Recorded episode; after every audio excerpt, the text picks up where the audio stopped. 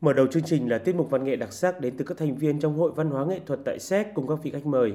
Tiếp đó là phần trình diễn các trang phục áo dài truyền thống của các phu nhân đại diện cho các vùng miền đến từ các nước châu Âu. Đây cũng là hoạt động nhằm tôn vinh vẻ đẹp của người phụ nữ Việt Nam, nét đẹp và giá trị của chiếc áo dài Việt Nam, qua đó lan tỏa tình yêu áo dài đến mọi người, đồng thời góp phần tạo một không gian nghệ thuật đặc sắc trong cộng đồng người Việt Nam ở nước ngoài. Được thành lập từ năm 2018, Hoa hậu áo dài phu nhân toàn châu Âu là cuộc thi của các phu nhân sống tại châu Âu với tiêu chí tôn vinh những người phụ nữ có tâm, có sắc và nhiệt huyết với cộng đồng. Cuộc thi cũng đã quảng bá vẻ đẹp của táo áo dài Việt Nam đến bạn bè quốc tế, đồng thời khuyến khích thế hệ trẻ Việt Nam sống ở nước ngoài thêm hiểu và yêu táo áo dài Việt Nam. Phát biểu khai mạc chương trình, ông Hoàng Đình Thắng chia sẻ, cuộc thi áo dài phu nhân 2018 đã được sự hưởng ứng và đánh giá cao của bà con cộng đồng các nước châu Âu.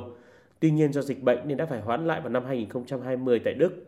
Năm nay, trước sự nỗ lực của chính phủ các nước, ông kỳ vọng dịch bệnh sẽ được đẩy lùi. Chương trình văn hóa đặc biệt dành cho phụ nữ Việt Nam tại châu Âu sẽ được tái khởi động và thu hút đông đảo sự tham gia của bà con cộng đồng. Qua đó thể hiện tinh thần truyền thống, sự kết nối giữa người Việt Nam và các nước châu Âu với nhau.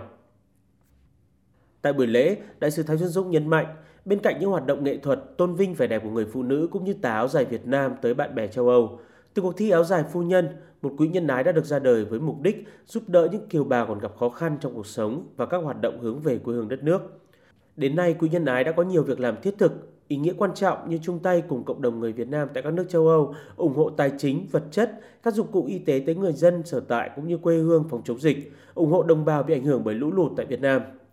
Đại sứ Thái Xuân Dũng tin tưởng tiếp nối những truyền thống tốt đẹp kể từ ngày thành lập, ban tổ chức cuộc thi áo dài phu nhân sẽ tiếp tục có nhiều hoạt động ý nghĩa, nhân văn hơn nữa để tôn vinh vẻ đẹp của người phụ nữ Việt Nam. Cùng với đó là các hoạt động thiện nguyện hướng về quê hương đất nước.